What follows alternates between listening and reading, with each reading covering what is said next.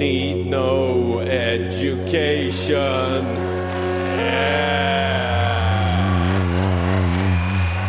Hej och välkomna allihop till Flumskolan och första sommarkursen för vår folkbildande litteraturcirkel från Galago och Aftonbladet Kultur som spelas in live från Aftonbladets scen här i Almedalen. Där vi riktigt göttar ner oss i böckerna som kanske skapar fler frågor än faktiska svar. Samtalsledande examinator här på Flumskolan är som vanligt jag, Johannes Klenell.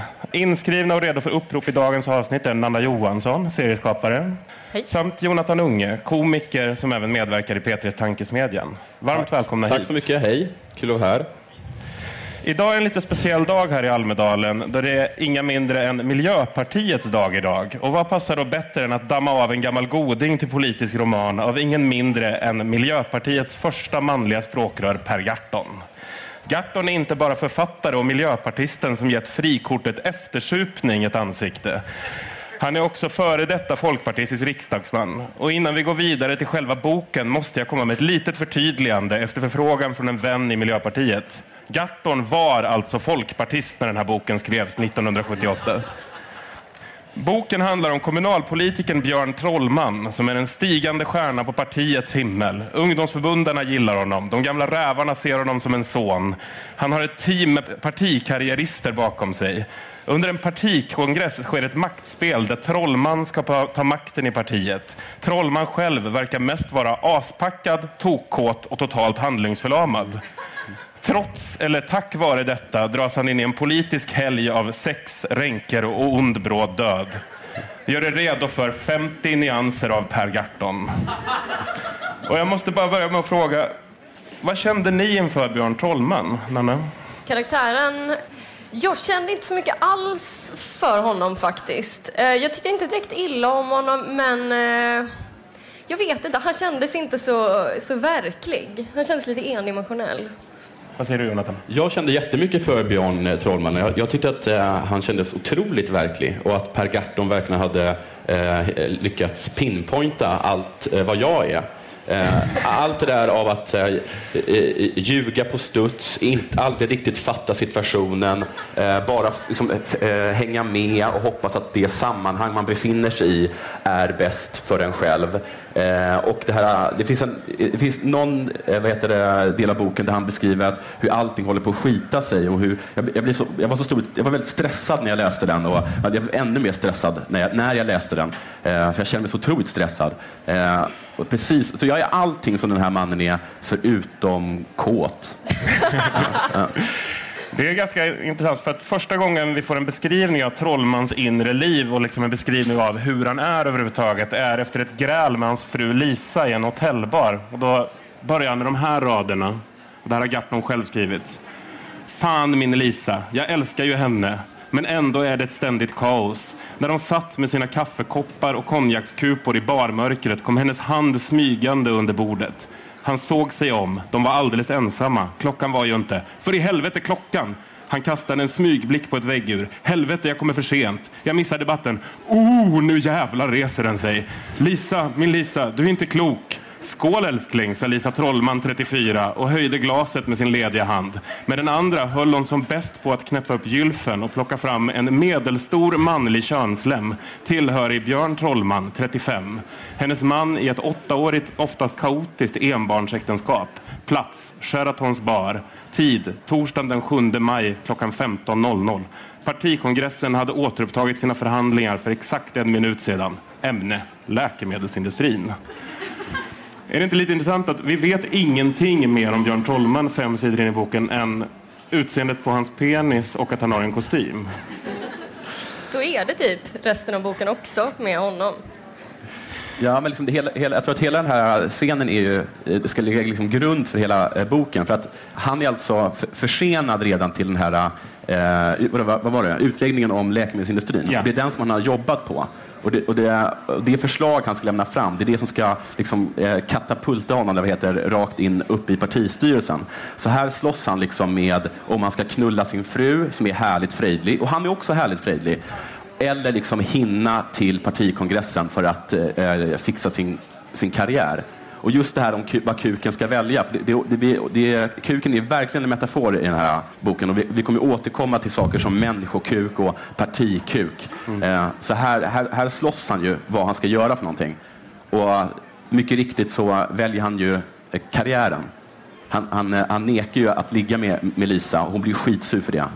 Fast det är ju en kompromiss, för han drar iväg till en toalett och runkar ja, jättesnabbt. Precis. Vi kommer till det. Men vad kände ni inför Gartons gestaltning av Björns fru Lisa? Vem är hon egentligen? Alltså jag tycker hon är ganska mycket så eh, den gamla klassiska hemmafrun som hytter med kaven. Eh, fast det hon vill ha hela tiden är eh, hans kuk. För det är väldigt mycket fokus på hans kuk i den här boken. Och det är den som hon förnekas och det är därför hon blir arg och, och ställer till scener och så. Vad känner du om Lisa? Eh, men jag, jag gillar Lisa. Men hon, hon ska väl stå för någonting som är, så här, som är, som är äkta. Hon är, hon är ganska naiv, hon är ganska lättlurad eh, och så. Eh, om det händer någonting så kan ju oftast Trollman trolla, liksom trolla med henne. och så, men hon ska liksom hela tiden stå för det, för det som är sunt och, och, och äkta. Och hon vill ju liksom, hon vill ju knulla och det är det, det, är väldigt centralt i den här boken att, att knulla. För att, om du gör det, då är du, liksom, eh, då är du människa. Det ska sägas att Garton hinner på några få sidor beskriva Trollmans penis som lillgubben, medelstor manlig könslem, stålspett, den förbannade jäveln och lustigt nog järnrör. Innan han tar sig till kongressen måste han göra något åt järnröret. Och då skriver Garton så här. Han drog fram sitt glödheta stålspett, särade på benen, drog några vana snabba tag. Det sprutade i flera vågor. Hur fan kunde det vara så mycket? Se upp för fan så det inte droppar på byxbenet. Näsduken fanns på plats, några raska torktag. Haha, den håller redan på att mjukna, nu jävlar! Och medan han formulerade de sista fraserna i en lika enkel som perfekt ursäkt krympte de sista resterna av Lisas kärleksnjutna smekningar bort under den skräddarsydda snabbgylfen. Kände ni som jag att Trollman aldrig beter sig lika säkert och professionellt som när han onanerar i den här boken? Ja, fast det är också det han gör ganska stora delar av boken. Så... Vad? Onanerar? Ja, det gör han väl. Eller gånger? Ja, två, tre gånger kanske till. Han är jättebra på att onanera och eh, han får ju skit för det av sin fru senare. I, i ett, eh, hon frågar honom vad han gjorde med all den här kåtheten som hon skapade i honom. Och då kan han liksom inte erkänna att han gick iväg och bara runkade bort det. För det skulle, vore så omänskligt. För anledningen till att han runkar är att han kan inte stå med stånd i talarstolen. Väl framme på partikongressen efter uträttat behov träffar Trollman sin partikompis Johan. Vad tyckte ni om Johan? Jag fick typ inget grepp av någon av hans kompisar. De blev bara en, en, eh, grå klump för mig som sa ungefär samma sak. Den är lite tråkig, ond typ. Vad säger du Jonathan? Nej men eh, Johan är väl alltså, eh, Per Gahrton är, eh, är väl supertrött på eh, Folkpartiet när han skriver den här boken. Och han eh, hatar allt myglande, som han nämner väldigt mycket, och alla politruker och eh, partilakejer och sådana saker. Så Johan ska väl liksom, för, eh, liksom symbolisera en sorts liksom, spindoktor, en sån här, vad heter han, Francis Ur Urquhart i den här House of Cards Eh, någon som liksom drar i alla trådar och, och myglar fram rätt kandidater. Och han, han står ju liksom för allting som är, som är vidrigt med, eh, liksom, ja, med partipolitiken. Liksom. Tillbaka på hotellrummet så har Lisa checkat ut från hotellet och Björn som utgår från att hon behövde få ut sina lustar hon med hittar en använd kondom på hotellrummet. Då skriver Garten så här. Han satt och glodde på den med ögon som en biffko han ryckte till av en dörrknackning, reste sig, gick mot dörren, öppnade den. En kypare glodde tillbaka. Först på honom, sedan på kondomen, sedan tillbaka. Så bröt han tystnaden. Yes sir, you want something? Björn hajade till, kastade kondomen i ett hörn och röt. Tala svenska för fan! Och då hit med en hela whisky, snabbt! Och sluta glo! Jag har väl för fan betalat för servicen. Samma kypare refereras senare till som jävla spagettin. Vad vill egentligen Garton säga med det här liksom, svennrasistiska språkbruket som Trollman ändå för sig med? Mm. Jag tror bara att han har fångat tidens anda. Jag ja, tror att alla talar så den tiden. För jag kunde känna att det ändå var lite så här, det var inte ett sympatiskt drag direkt hos Trollman. Nej, men han är inte helt sympatisk. Han är bara så satans eh, mänsklig eh, på något sätt. Men jag tror, inte, jag tror inte att någon reagerade på det när de läste den boken 1978. Mm. Trollman blir allt mer övertygad om att Lisa varit otrogen med kyparen och börjar då fundera lite över deras öppna förhållande som de ska ha haft. Visst skulle vi ha ett fritt förhållande en gång i tiden, men det gick inte. Det har ju aldrig gått. Vi satte upp så toppenfina regler. Vi skulle bara vänsterknulla när vi var borta, när den andra inte fanns tillgänglig, utanför hemmet och andra heliga platser. Och vi skulle inte berätta och inte fråga, inte i princip. Men om vi lik förbannat frågade, ja då skulle vi få ärliga svar. Och sen skulle vi bli lite arga ett tag och lite svartsjuka.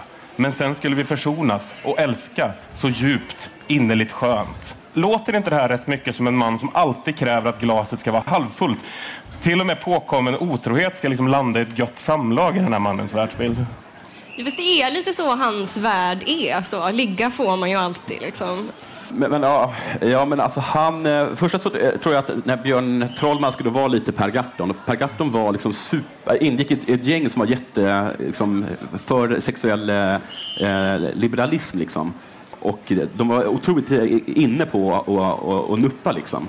Men det, det han, han, beskriver i, i, den här det är att han och hans fru, liksom, innan de skaffade barn, tror jag, Lill-Lasse, Eh, Lill-Göran. Lill-Göran heter den, just det. Mm. Att, de skulle, att de provade på det här med att ha ett fritt, öppet förhållande. Men att det funkar ju aldrig. Mest för att eh, Björn Trollman eh, bröt mot alla regler. De skulle till exempel inte, de skulle inte knulla folk, man skulle inte knulla någon i, eh, hemma hos dem. Liksom. Men det bröt ju Trollman mot. Och sen har han erkänt allt det här och då, det han är sur på är att hans fru hela tiden tar upp att han hela tiden har brutit mot reglerna. Men, han, men, men absolut, han är, han är en person som eh, han har en väldigt eh, eh, vad heter flexibel moral. Trollman sätter sig och krökar till nu. För han, han är super så jättemycket. Ja. Han är konstant full eller bakfull. Och han hinner få i sig en halv flaska sprit, som det står i boken, innan han ger sig av till, till kvällsdebatten på kvällen. Han får arga samtal för att han håller på att försova sig. Och då skriver Gerton så här. Johans röst var borta. Det hade inte funnits en chans att säga något. En kvart, men helvete hur han såg ut. Hur fungerade han? Han var ju skitfull. Flaskan nästan tom. Det går inte. Jo, det går. Det måste gå. Med en kall avrivning. Helvete, jag hinner inte duscha. Telefonen var snäll och beställde en taxi omedelbart. Tack, tack. Kallvatten i ansiktet. Hårborsten. Hårvatten. Rakvatten. Svettvatten. Munvatten. Isvatten. Fem över. Manuset. Läkemedelspermen. Helvete, det snurrar, jag sluddrar. Har jag knäppt gylfen? Snabbkoll. Skjorta, slips, kavaj, byxor, strumpor, skor. Allt i ordning. Får ni inte känslan av att det är ett ganska rutinerat politikerproffs som skriver det här? Jag kunde känna att i det stycket kan jag känna igen mig. Eh, det här att eh, hela tiden vara ute i sista sekund och bara rafsa. Det tyckte jag var, det tyckte jag var bra skrivet. Nej, men då, han är ju, ja, precis, eh, för, Gerton har ju varit, eh, hållit på länge nu och han ska liksom föreställa någon som är som är mer av en begåvning än, än en slipad politiker. Liksom. Som, eh, han är, liksom, han är en, en, fungerande fuck-up. Han har talets gåva. Han har verkligen talets gåva. Och han, allt han behöver göra är liksom att eh, allt håller jättemycket Han är aldrig förberedd, men han går upp och så har, har en aning om vad man ska säga och sen så blir det jätte, jättebra eh, ändå. Men det är också på något sätt så att så fort han kommer till någonting när han ska snacka eh, och han är aprak så är det alltid någon där som trycker ett piller i handen på honom. Det händer, det händer, det händer flera gånger att det är alltid någon som har ett litet piller eller någon som hittar ett litet piller. Eh, jag vet inte om de hade... Det här var ju innan hela ADHD-grejen, men eh, uppenbarligen har någon hela tiden lite, lite tjack eh, eh, med sig. Och så måste det ha varit eh, i, i Folkpartiet. och kanske är så än. Det är ett ganska liberalt parti. Och, speciellt på den här tiden. Det verkar jävligt kul att vara i Folkpartiet på den här tiden. Tycker du? Ja. Ja, de verkar ju haft hur kul som helst. Kanske att vara kille I, ja, på precis. den tiden. inte, om inte man var tjej. Apropå kille så är det så att Trollman vinner ju den här debatten sin fylla till trots. Och då träffar han aspackad och segerstinn en ung ungdomsförbundare som heter Pia. Och så här beskriver han henne. Hon var ju en ganska festlig brud. Feminist, eller rödstrumpa, eller vad de kallar sig där borta. Och han är ju ganska så här flörtig i det här läget. Och får man inte lite en vibb av att författaren här ser feminismen lite utifrån klassiken Jag är också feminist, jag älskar ju kvinnor. Vad säger du, Nanda? Jo, jag tyckte det var lite fräscht att det i alla fall inte är så här det trötta gamla greppet att, eh, att så här, götta ner sig. Så här, Hoho, nu ska jag beskriva hur hårig den här eh, feministkaraktären är och så. Utan han är ju verkligen, verkligen eh, tänd på feminister. Han, det är hans fetisch, tror jag. Det är väldigt mycket så eh, beskrivningar om ja, deras kroppar, eh, hur sexiga de är och så vidare. och så vidare. Eh, så det var någonting nytt i alla fall. Inte nödvändigtvis soft, men eh, nytt. Vad säger du, Jonathan? Men jag tycker att han beskriver femini liksom feminister eller rödstrumpor som lite, eller liksom lite ambivalent. Alltså, eh, lite senare så, så, så beskriver en, en, en tjej hur, hur svårt det var att intressera sig för politik på den tiden. För att man ville inte, liksom inte vara som rödstrumporna, för de var allvarliga, snipiga och tråkiga. Eh, och sen så kunde man inte vara borgerlig heller. Eh, och, eh, men att, att, eh, han är ganska cynisk den här Trollman, så det verkar lite som att han mest ser eh, att, att folk, alltså folk som är eh, feminister, de har bara, liksom bara tagit det för att ha en sorts plattform för att föra liksom, politik eller göra politisk... Fast det är väl mest hans kompis, hon karriäristen vem var Eva. Det? Jaha, var det Eva som hade gjort det? Mm. Okay. Men överhuvudtaget så är han ju han är ju alltså en, en fruktansvärt kåt och lidelsefull eh, eh, man, den här Björn Trollman. Eh, i, i, någon gång så, så startar han en konversation med en kvinna och då får man liksom höra hans tankar och han vet inte om han talar med henne för att han är intresserad av att höra vad hon har att säga eller om han försöker förföra henne. Så han, han, eh, han, han, när han talar med henne så han vet inte ens vad han, riktigt vad han, vad han håller på med. Han kan vara intresserad av politik, men han kan också bara vilja komma innanför byxorna på henne. Alltså, vi, vi närmar oss en av bokens nyckelkaraktärer känner jag här och det är politikerstjärnan Chris Jurasdotter som kommer in i bilden.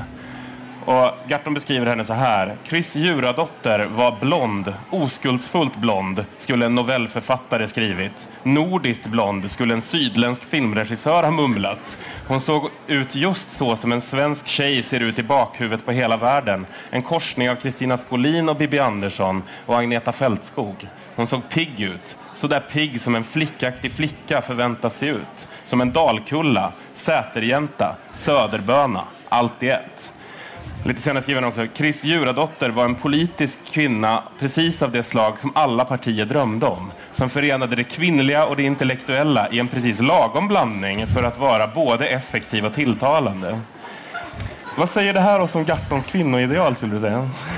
Det är väldigt mycket. Alla, alla eh, kvinnliga karaktärer får ju sina utseenden recenserade på det här sättet typ hela tiden.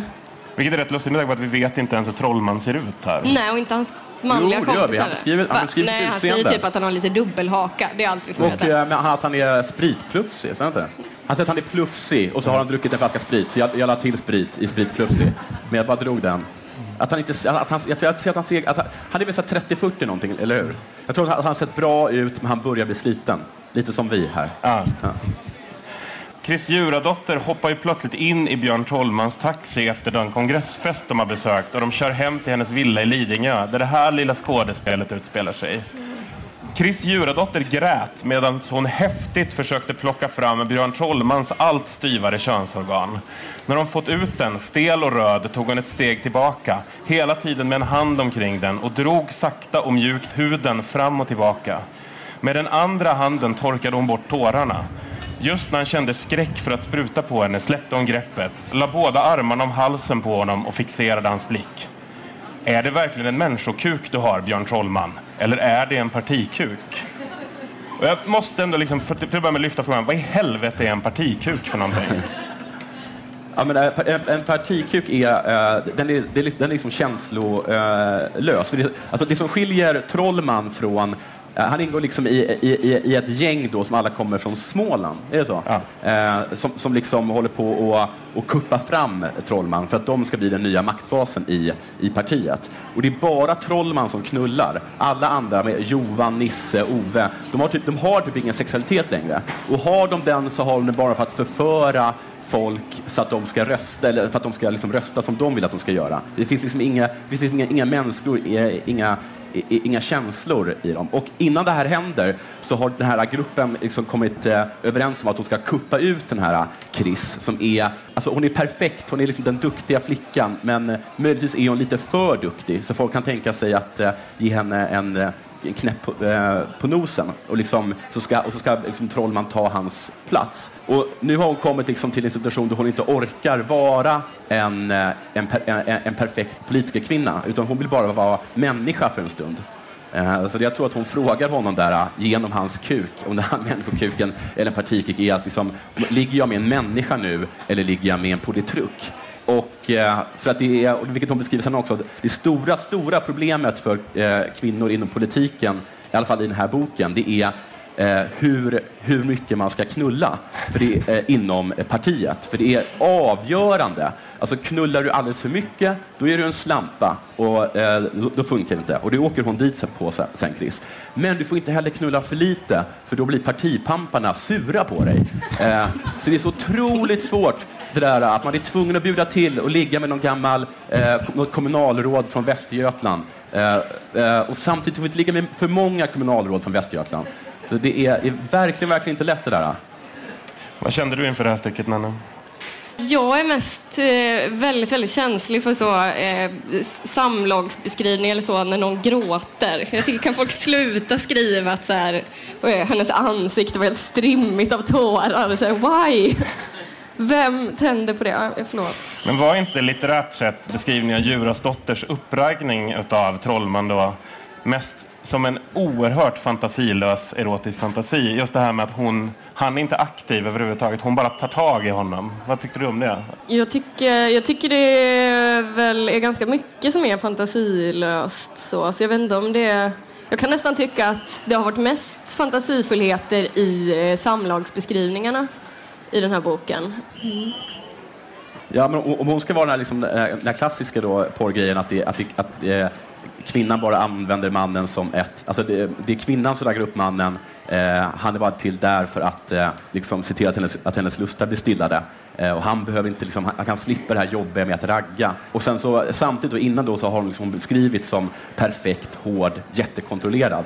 Men sen så spricker ju allt det här då när hon börjar gråta. Eh, och eh, då blir det, det där är ju det mest tragiska knullet, men också det tydligen det bästa om man räknar efter hur många orgasmer de får. Ja, för det kan jag citera här. Ja. Efter sin tredje och hennes femtioelfte orgasm ja, gled Björn in i en sorts dvala som var på väg över i sömn när hon skakade honom häftigt. Jag känner faktiskt att jag måste lyfta frågan om 50 orgasmer här. Ja. Varför måste han berätta det här? Vad, man undrar vad Garton har för erfarenheter om om man tycker det är en rimlig beskrivning. Under ett två timmar långt samlag. Mm. Men F5011 är ju bara någonting väldigt, väldigt mycket, så det kanske var två. Nästa sak som kommer i den här beskrivningen är när han skriver om hennes kropp. Hon hade en ung flickas kroppskonstitution. Och jag känner att jag måste lyfta frågan, varför skriver man en sån mening överhuvudtaget? Hon är liten och näp, eller vadå? Näpen? Men sliten också? Ja, för det kommer i nästa steg. Det var ingen semesterkropp, ingen kolgölskropp. Det var en arbetande människas kropp. Men det var en kvinnotyp. Han kunde inte bortse från det och det kunde inte hon själv heller. Vad menar Garton alls med det här konstaterandet? Det är en talande tystnad här. Kan man få en gissning? Jag vet inte, han bara kände för att slänga in lite diskbänksrealism där på något sätt. Att, att hon var hon var ganska sliten och det var okej. Okay. Eller var det... Ja, det, det är helt obegripligt. Det är så mycket ord där som jag inte riktigt får upp en bild. Så semesterkropp och... Ja. I alla fall så tar ju Björn en paus från partikongressen dagen efter och känner sig duktig då han är i princip nykter och ordentlig. Han springer då in i ungdomsförbundaren Pia igen, den där härliga rödstrumpan. Och där tänker jag så här, alltså hur, vad är egentligen Trollmans relation till de här ungdomsförbunden? Vad vill han med dem? Jag vill bara säga att den här Pia eh, har så två flätor eh, och så heter hon Pia Flätman. jag tycker han jobbar väldigt bra med namn i den här boken. Ja, förlåt, vad var din fråga? Men vad skulle ni säga är liksom ungdomsförbundarnas roll i den här boken? Men de skulle vara, så här, de skulle vara liksom, eh, osyniska, fortfarande naiva, tro att eh, partipolitik handlar bara om, liksom, om frågorna och, och, och, och politiken. Eh, och att de inte håller på och myglar och, och, eh, eh, och, liksom är, är, är, är skitiga. Men så, samtidigt ska de, ska de också vad heter det, stå för att eh, att de, att, att, att, de, att de egentligen håller på att mygla, men de förstår inte själva. Eller att de har bara inte insett att det, att det de gör, för de, de ska försöka kuppa tillbaka den här Chris då, som, eh, att, de, att de egentligen bara att de gör exakt samma sak. De håller också på att mygla, de håller också på att kuppar. De har bara inte insett det. Och det är det som är skillnaden mellan, mellan ungdomsförbundet och, eh, och eh, Trollmans gäng. Jag reagerade på en grej här och det är citat. Några stearinljus avslöjade fem människor på kuddar på golvet. De drack någon för Björn okänd alkoholfri örtdryck. Vadå, te? Han lyckas i alla fall kröka ner sig under det här mötet med ungdomsförbundarna och samtidigt vinna deras förtroende. Och de eh, planerar tillsammans att de ska göra en konterkupp mot hans egen kupp för att rädda den här Chris Juras dotter som hans partikamrater då vill få bort från partistyrelsen istället vill de sätta dit Björn Trollman. Men ganska direkt efter det här mötet med ungdomsförbundet kastas vi tillbaka till Björns hotellrum för ett samlag med rätt blöt stämning då Björns fru Lisa plötsligt har återvänt. Han anförtror sig för henne om konspirationen han dragits in i och hon utbrister. Du pratar och pratar om ditt parti och ändå älskar jag dig. Men plötsligt slår det mig. Björn Trollman, vad är, jag, vad är det jag håller i? Är det en människokuk eller en partikuk? Då slet, han sig, då slet han sig loss med ett stön och kastade sig över henne med ett vrål och knullade hårt så att hon skrek mer av smärta än njutning medan hans anfrätta hjärna tuggade det ödesdigra bibelordet om och om igen. Om en lem är dig till förförelse, skär av den. Vad är det här liksom, stycket egentligen en politisk metafor för? Men jag undrar om vilken lem det är, om det är partikuken som man ska skära av eller om det är människokuken. Mm. Jag tror inte att han, att han någonsin bestämmer sig. Du säger till exempel att, att han anförtror sig till, till Lisa om allt det här myglet han håller på med. Mm. Men han anförtror sig vid ett, eh, i alla fall tre olika tillfällen då han bara säger att jag står inte ut med allt det här med alla lögner. Jag måste bara, jag måste bara erkänna och berätta exakt hur det är. Men han erkänner aldrig aldrig exakt hur det är. Utan han, han, liksom de, han, behåller, han skarvar alltid lite, han behåller, han behåller liksom alltid de, de värsta övertrampen eh, för, eh, för honom. De, så hon, blir väl, hon försöker väl sätta dit honom där, för att han har väl varit liksom, eh, någon så här som ungdomsförbundet älskar, lite som, eh, lite som Garton var, någon som bara var så här, eh, kontroversiell och radikal och bara sa saker för att man, för att man inte fick, fick säga det. Han bråkade skitmycket med Per Ahlmark till exempel och vägrade liksom infinna sig i, i, eh, i leden. Björns dubbelspel i två konspirationer börjar uppdagas och hans kompisar är honom på spåren. Jag undrar bara en sak. Känner ni alls att ni kan förstå varför någon vill ha det här liderliga fyllot som ansikte utåt? Nej, jag tycker man skulle fått se lite mer eh, som Björn är bra på, förutom att runka och eh, få kvinnor att komma väldigt många gånger. Man hade kanske behövt se mer av det här. Man kanske skulle få vara med, med när han talar inspirerande. För man fick se något i början och det, var inte så jävla bra. Nej, alltså. men, men, han vann inte riktigt de, över den. Men han sa att det var bra. Han sa att det var bra, ja. Han sa att det var bra. Men du tyckte inte att det han sa var Nej. så bra? Nej. Men grejen är att han, är liksom, han, går, han går genom rutan. Till skillnad från den, den vad heter han? Johan. Hol, vad heter han? Holmander. Holmander är den gamla partiledaren. Den gamla partiledaren. Så de, han går liksom inte genom rutan. TV börjar bli viktigt. Uh, och han, han, har ju, han har ju en sorts han har ju karisma och aura. Liksom. Men det är mer, han, han, funkar, han funkar ju bara Eh, om det liksom finns en grupp som hela tiden kontrollerar eh, honom, liksom säger vad han ska, eh, lägger upp liksom, un, ungefär vad det är han ska säga eh, och liksom håller koll på honom. Eh, I uppföljaren, valkampanjen till exempel, så så den här gruppen då som, som kontrollerar honom, de betalar en, en hora på, som partiet betalar för. Va? Eh, ja, så att, eh, så att, han, så att, han, så att liksom han, hans kåthet inte ska ställa till problem. Eh, utan att liksom, så fort det börjar skita sig, Björn Trollman är kåt, för att han inte ska sätta på någon som inte riktigt passar, så finns då den här prostituerade personen som, som man kan gå till. Eh, för att inte Björn ska kunna läcka mer så låser hans partikamrater in honom och Lisa på hotellrummet och klipper telefonlinjen till rummet. Kände ni, liksom jag här, att Garton har lite av en paranoid övertro på vad ett gäng folkpartistiska kommunalpampar kan göra för någonting? Vet inte. Tänk om, eh, tänk om Garton har varit med om det där. Ja, men de, de är oerhört cyniska, eh, de här, och oerhört, oerhört onda och också oerhört ganska skickliga. För att, eh, telefonen är död så han inte kan ringa någon. Eh, så jag har fått för mig att de bara så här, klippt av telefonsladden. Men det hade de inte. På något sätt, de kan ju ringa till honom. Ja. Så på något sätt har de tagit sig in i Televerket. De har uppenbarligen har de känningar där. Men de har känningar överallt, den här gruppen. De Ja. infiltrerar också ungdomsförbundet. Ja, just det. genom Ja, och i alla tjejer. tidningar eh, har de det. Men, eh, men ja, det känns lite väl paranoid. Men det blir bara värre och värre ju längre man läser boken, vad den här gruppen är, är kapabel till. Finns det inte något sorts element av buskis i hur Trollman försöker avleda hustrun från att se att de är inlåsta genom att förföra henne? Skulle ni säga. Jo, det var ju lite farsartat där. Att han, jag vet inte vad det var. Han fick kolla på att öppna, ropa in i någon garderob och låtsas att han kom ut. Och, ja, det var mycket knas. Men ja, alltså, jag som ändå har läst en del eh, sexnoveller från, eh, från 60 och 70-talet, jag känner liksom igen eh, stilen i, i, i den här boken. Eh, sättet de talar på. Och, alltså, allting är ganska glatt och lite tokigt och, och, och, sker, på, och sker på uppstuds. Det märks ju lite i tonen att det kan finnas inspiration därifrån med citat ”älskling” flämtade han medan han försökte få ner kalsongerna över sitt akuta stånd. Du är ju som en proffsartist. Började ni, liksom jag, bli lite trötta på sexskildringar ungefär här? Lite tidigare tror jag. Eh, ganska mycket tidigare. Jag har som sagt läst ganska många eh, novell, porrnoveller från 60 och 70-talet, så jag hade inte tröttnat. Tyckte du att det var sexiga beskrivningar? Ja, men jag, jag, alltså hela mitt sexuella, upp, sexuella uppvaknande har kommit genom eh, Jackie Collins böcker. Så att min sexualitet är väldigt textfokuserad. Jag, och jag vet att det ofta är ganska dåligt och svårt att göra, så jag är ganska förlåtande. Kuppen lyckas ju i alla fall och Björn kommer in i riksdagsgruppen på bekostnad av Chris Jurasdotter som röstades ut. Johan ringer Björn och vill veta hur mycket Pia vet som då Björn har anförtrott sig till och, och var hon är. Och han utbrister vad vi ska göra med Pia? Ja, det kan du ju fundera på. Vi ska nog inte ta livet av henne i alla fall. Det vore mer våld än nöden kräver. Vi brukar ju jobba smidigare, eller hur? Haha.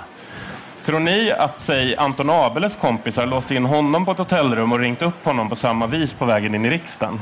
Nej, då hade vi nog sett gruppen eh, stoppa det meningslösa politikervåldet. Eh, Garton lämnade ju politiken efter att den här boken skrivits. Tror ni det fortfarande är så här i Folkpartiet? Alltså jag är så himla besviken att det inte är Miljöpartiet som beskrivs. Det hade varit mycket, mycket roligare. Men jag tror inte att det är så här i Folkpartiet. Jag tror faktiskt det är ganska tråkigt. Jag tror det var roligare full i Folkpartiet. I, i Folkpartiet. Men jag gissar att det är så här. Eh, I alla fall så, eh, liksom Garton beskriver i boken så här för att han vill ju, det här är ju precis när han verkligen, han, tror han sitter, han sitter ett år till i riksdagen för Folkpartiet. Och sen så startar han Miljöpartiet 1980. Eh, och det finns ju en, en utläggning om hur liksom härligt det vore om, man, om, det, kunde finnas ett parti där man kunde säga vad man ville, som var eh, eh fritt från politruker och, och, och, och, och, och, och lakejer. Men det går ju liksom inte. Det går ju inte, för man kan inte skapa ett nytt parti. Och Trollman vill ju egentligen det, eh, skapa ett nytt parti, men det, men, eh, det, det funkar inte. Det har inte skapat ett nytt parti som kommit in i, i riksdagen på liksom hur länge som helst när den här boken skrivs. Så att man är tvungen att jobba och mygla inom ett parti för att förändra ett parti. Du kan inte skapa ett nytt parti. Men det, det här är ju bara ett uppsnack till att han ska stå och skapa ett nytt parti. Liksom. Uh, mitt i ännu ett samlag för att dölja för Lisa att de är inlåsta får Björn höra på radion att Chris Juras dotters lägenhet brunnit ned och att de förmodligen förolyckats i eldsvådan. Känns det helt rimligt att ta sitt liv för att ha gjort en misslyckad politisk karriär i Folkpartiet? Men kanske om man har gjort en karriär inom Folkpartiet överhuvudtaget. Men eh, nej, det låter inte rimligt. Nej, alltså det låter lite överdrivet, men äh, hennes liv överhuvudtaget är ganska skit, är inte det? För att hon har liksom offrat familj och barn för, äh, för partiet. Och just det här, det här, det här med, det här, med det här sextvånget, eller, som hela tiden hänger över kvinnor i politiken, det är ju en del av att hennes äktenskap går åt helvete. För hennes man Martin, han är övertygad om att hon har knullat massa pampar. Så, så fort det kommer någon, eh, någon, någon folkpartist i tv så säger han, har du knullat honom? Och så säger han, nej det har jag inte. Och så, jag tror inte, så börjar de bråka. Och sen så är det då så jobbigt, för det hade varit ganska bra för henne om hon hade knullat den här partikampen, så hon inte såg som så frigid inom partiet. Eh, några timmar senare, samtidigt som Björn Trollman tar emot gratulationerna för sin nya plats i riksdagsgruppen, dör Pia och hennes vän Johanna i en misstänkt bilolycka. Efter detta tänker Björn, och Pia var död, och Johanna, en partikongress som alla andra. Jo, men tre partikamrater var döda. Kanske har det alltid varit så. Kanske har partikongresserna alltid kostat människoliv. Men det var sällan det syntes så tydligt. Om en vanlig sketen partikongress som alla andra kan kosta tre människor livet, vad ger ni då oss för chanser att överleva här i Almedalen? Men det här är verkligen det mest Coco Banana-stycket i hela boken. Eh, med stor konkurrens. För, för, för det, är, det är så himla, himla konstiga antydningar. Kanske har det alltid varit så. Men liksom hela tiden i början av boken så har han bara antytt att, att, det, att det, det, det sker mygel, fo- folk ligger med varandra, man, man är jävligt taskig, man kuppar ut varandra. Men, men så här på slutet, då släpper han ju bara allt. Utan då är, ju, då är, man, då är de ju rent av onda. De, de hetsar någon till självmord, de hetsar någon annan till att bli alkis. De tar död på två tjejer. Ingen verkar bry sig heller in, inom, inom partiet. Alltså, det är fortfarande klang och jubel på kongressen. Eh, och sen så avslutas det med att en person i princip förvandlas till djävul och att han skriver bort sin själ i blod. För att vara liberaler tycks Han Folkpartiet... hatar Folkpartiet. Man kan väl också säga att för att vara liberaler tycks Folkpartiet ha en ganska normaliserad bild av politiskt våld. Va? Att det verkar inte vara så problematiskt det här med det politiska våldet för att Nej, det är en del av spelet. Varför tror ni Garton skrev den här boken under pseudonym? Jag, jag tänkte lite på det. Alltså, antingen kan det vara för att den är eh, ganska dålig. Eller, men det konstiga tycker jag är att han har valt att skriva den eh, under en, ett kvinnonamn. Liksom. För att jag tycker det är så helt uppenbart att det är en man som har skrivit det. Det är så himla, himla mycket kuken eh, i hela boken. Jag vet inte vem, eller liksom, ja, jag vet inte. Nej, jag förstår inte heller riktigt eh, idén med det. Alltså, han gav ju ut den, den gavs ut när han fortfarande var i partiet. Så det kanske är, är, är en anledning. Han satt ju ett år till. Så, så, så kanske, kanske är det det. Men Herta ska ju vara Chris. Och det är det Ja, är det som det är det ska vara? Ja, Herta Knutsdotter, Chris Djuradotter. Ja, ja, ja, ja. Eh, Så det är, det är så många konstiga metalager som kanske inte hade behövts Nej. eh, för att han ska skriva en sån här Nej. berättelse. Är det en kvinna som verkligen har skitit i det kvinnliga perspektivet? I förordet skriver ju Herta Knutsdotter, ja, eller då Garton, mitt syfte, att skriva av mig personlig bitterhet, att skaka av mig sårade känslor, kanske.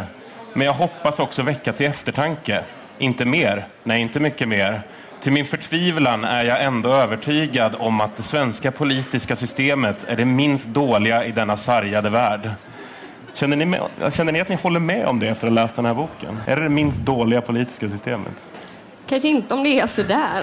Ehm, Alltså det är ju fram, fram till så är det bara att, det här, att, det, att man får vara att det, är, att det här är liksom det sättet som man kan föra partipolitik på, att man är tvungen att mygla och sådana saker. Och du, du är tvungen att avsätta eh, eh, liksom de gamla för att de nya ska, ska- kunna komma fram. Liksom. Men, men sen så skiter sig allting då med, med det här dubbelmordet, hetset till eh, självmord och, och att djävulen kommer in i bilden. Men, eh, men annars håller jag med. Han, han, vill, han, stannar, han stannar ju kvar inom eh, partipolitiken, liksom. fast då genom det här eh, nya fräscha eh, ut, totalt hierarkilösa partiet, eh, Miljöpartiet. Herta Knutsdotter är ju som sagt Per Gahrton. Hen skriver i ett förord till politikern Björn Trollman. Är Trollman också Gahrton, tror ni? Alltså jag tror att Trollman är Gahrton. Han Varför? super lika mycket som Gahrton. jag har nog lånat allt, allt sånt, liksom, alla vanor. Men varför i så fall kommunicera genom en pseudonym med sig själv? Verkar oerhört navelskådande. Men han, han, jag undrar om han skriver den här, för han skriver den för att, för att varna sig själv. För det här är ju vad som händer med Gahrton om Gahrton skulle liksom eh, Stanna i ja, Folkpartiet. stanna i Folkpartiet och liksom bli, själv bli en politruk och inte bli eh, härliga frispråkiga Per Gahrton som sen startar liksom Miljöpartiet. Herta skriver om politikerna. Kanske kan den här boken till och med skapa en viss förståelse för när ni beter er som svin. Ni har det inte lätt, stackare. Har ni lättare att förstå varför politiker beter sig som svin efter att ha läst den här boken? Nej, kanske inte varför. Ehm, Mer att de gör det, eller? Jag vet inte. Jag vet inte. Jag, jag, den här boken gjorde mig ganska eh, förvirrad. Eh, inte som förvirrad i åh, allt jag trott på har raserats, utan mer som att jag förstår inte alltid vad det är jag läser och jag vet inte varför någon väljer att berätta det här. Men känner ni att det hjälpt att läsa den här boken innan ni fort hit till Almedalen? Men jag fick en liten obehaglig påminnelse om att så, politiker har eh, kön och använder dem. Ehm, men då kan jag ändå tycka, men det kan jag känna med hela boken, att jag är lite glad att det är just Per Gahrton som har skrivit det. För han kan man ändå liksom acceptera att han har en, en sexualitet. Det känns så integrerat med honom och så. Men typ ja, Thomas Östros eh, skriver en sån här bok. Det hade varit helt fruktansvärt. Men han- just det, men han, jag skulle inte, ja precis, han är inte som människa. Men jag, jag läste någonstans att till exempel den här, eh, eller jag, en person berättade för mig, den här eh, Per Ahlmark, som då eh, är, väl ändå ska vara den som, eh, som är liksom Per Gahrtons stora eh, liksom fiende och som skulle vara kanske någon sorts partikuk då, eller, eller, eller något sånt där. Han har ju också skrivit en sexbok som heter, som heter Zonen. Så att, eh, eh, så även, så jag tror att det finns, en, det finns en ganska stor risk att även Östros kommer kläcka ur sig en sån här... Det, det bubblar mycket i, inom våra politiker. Men vad har ni då lärt er av att läsa den här boken, Jonathan? Eh, jag har lärt mig att eh, tycka lite bättre och lite sämre om Gerton. Och att, eh, nej men bara så här, eh, han beskriver bara den här klassiska, man börjar som, ide, eh, som idealist eh, och sen så gör man massa saker för att ta sig fram eh, för liksom idealismens skull. Så du offrar en del för att liksom, eh, kunna liksom förverkliga kärnan av det du står för. Och sen till slut har man offrat så mycket så att ingenting finns kvar. Det är en klassisk lite så här moral eh, kaka. Vad säger du Nanna? Vad har du lärt dig? Samma sak. Jag tror att jag har lärt mig att ett bra författarskap kanske inte byggs på massor av målande beskrivningar av manslämmen. Eh, Jag hoppas även att Garton fick sinnesfrid när han gick från partikuk till språkrör. Eh, Med de orden tackar vi för ikväll. Tack till Jonathan Unge. Tack. Tack till Nanna Johansson. Tack, tack. Och ett stort tack till er i publiken. Tack. Eh, Ni har hört Flumskolan, ett samarbete mellan Galago och Aftonbladet Kultur. Tack för oss. Så.